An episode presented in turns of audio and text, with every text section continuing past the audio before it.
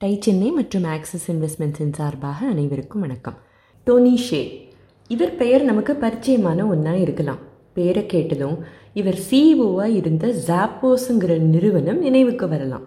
இல்லை இவரை பற்றி தெரியாதவங்களுக்கும் ஜாப்போஸ் மாதிரி தங்களோட நிறுவனமும் நிறைய விஷயங்களை ஃபாலோ செய்யணும்னு நினைக்கிற அளவுக்கு கஸ்டமர் சர்வீஸுக்கும் கல்ச்சருக்கும் பேர் போன நிறுவனமாக அதை உருவாக்கிய ஒரு விஷனரி சமீபத்தில் ஒரு தீ விபத்தில் நாற்பத்தாறு வயதே ஆன இவர் இறந்து போனதும் இவரை இன்ஸ்பிரேஷனாக பார்த்த ஏகப்பட்ட பேர் இன்னும் அதிர்ச்சியிலேருந்து மீண்டு வரலங்கிறது தான் நிஜம்.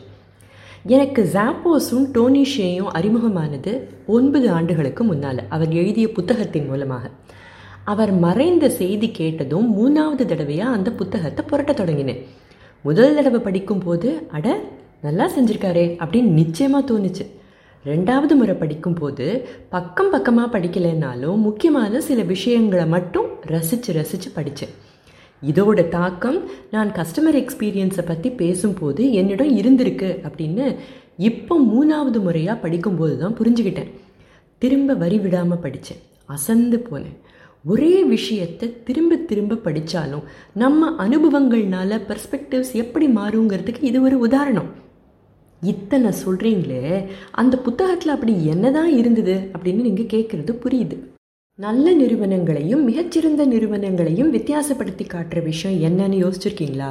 மிகச்சிறந்த நிறுவனங்களுக்கு பணம் சம்பாதிக்கணும் மார்க்கெட்டில் முதலிடத்தில் இருக்கணும் அப்படிங்கிறதையெல்லாம் மீறி ஒரு மிகப்பெரிய விஷனும் தனிப்பட்ட நோக்கங்களையும் மீறின ஒரு தீவிரமான நோக்கமும் இருக்கும் இருக்கணும்.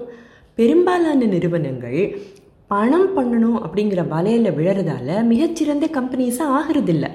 பணம் சம்பாதிக்கிறது தப்பில்லைனாலும் அதையும் மீறின ஒரு விஷனும் நோக்கமும் வேணும் இல்லையா? ஜாப்போஸ் ஆன்லைனில் ஷூ விற்கும் நிறுவனமாகத்தான் தொடங்கப்பட்டது.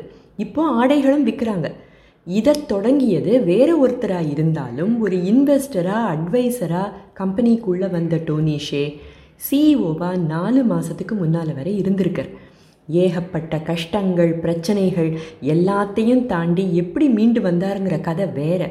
ஆனால் நாம் பார்க்க போகிற விஷயம் அவரால் எப்படி இந்த ஜாப்போஸுங்கிற பிராண்டை உருவாக்க முடிஞ்சுது?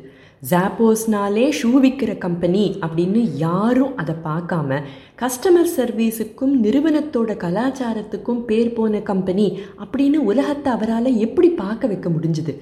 இது நம்ம எல்லாருக்குமே ஒரு பாடமாக இருக்கும் அப்படிங்கிறதால தான் அவரை பற்றியும் அவர் உருவாக்கிய ஜாப்போஸ் பற்றியும் பார்க்கலாம். கஸ்டமர் எக்ஸ்பீரியன்ஸை எப்படியெல்லாம் மேம்படுத்தலாம்?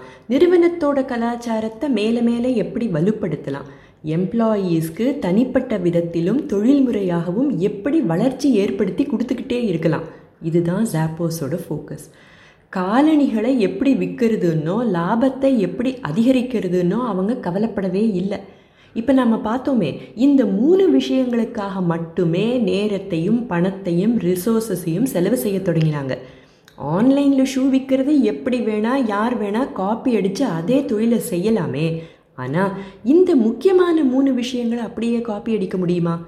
அதுதான் அவங்களோட பெரிய காம்படிட்டிவ் அட்வான்டேஜே பல நிறுவனங்கள் தங்களை மார்க்கெட்டில் பெருசாக அட்வர்டைஸ் பண்ணிக்கிட்டு இருந்த நேரத்தில் இவங்க கஸ்டமர் என்கேஜ்மெண்ட்லேயும் அவங்களோட ட்ரஸ்ட்டை எப்படி ஏற்படுத்திக்கிறது அப்படிங்கிறதுலையும் கவனம் செலுத்தினாங்க.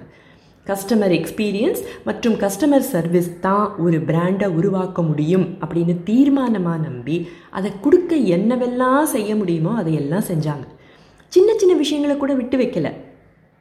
உதாரணத்துக்கு ஜாப்போஸ் வெப்சைட்டுக்கு போனால் கஸ்டமர்ஸ் கம்பெனியை காண்டாக்ட் பண்ணணும் அப்படின்னு தோணினா வெப்சைட்டில் தேடி பிடிச்சி டெலிஃபோன் நம்பர் எங்கே இருக்குன்னு தேடக்கூடாது.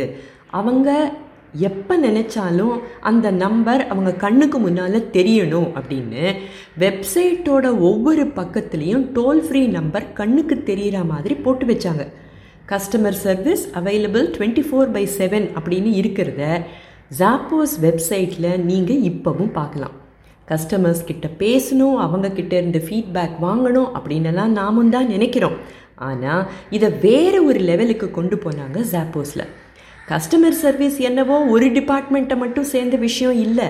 நிறுவனத்தில் வேலை செய்கிற ஒவ்வொருத்தருக்கும் இந்த பொறுப்புண்டு அப்படிங்கிறத எப்படி செயலில் காட்டினாங்கங்கிறத இதோட தொடர்ச்சியாக கூடிய சீக்கிரம் பார்க்கலாம். சொல்ல மறந்துட்டேனே. டேஷ் என்றொரு பிராண்ட் அப்படின்னு இதுக்கு தலைப்பு கொடுத்ததுக்கான காரணம் என்ன தெரியுமா? அந்த டேஷில் உங்கள் பிராண்ட் இருக்கணும். அதை பற்றி உலகமே பேசணும். இப்போ நம்ம ஜாப்போஸை பற்றி பேசுகிற மாதிரி. அதை உருவாக்குற முயற்சியில் இறங்க வேண்டாமா? கற்றதை சிந்தித்து செயல்படுத்த வாழ்த்துக்கள். நன்றி. வணக்கம்.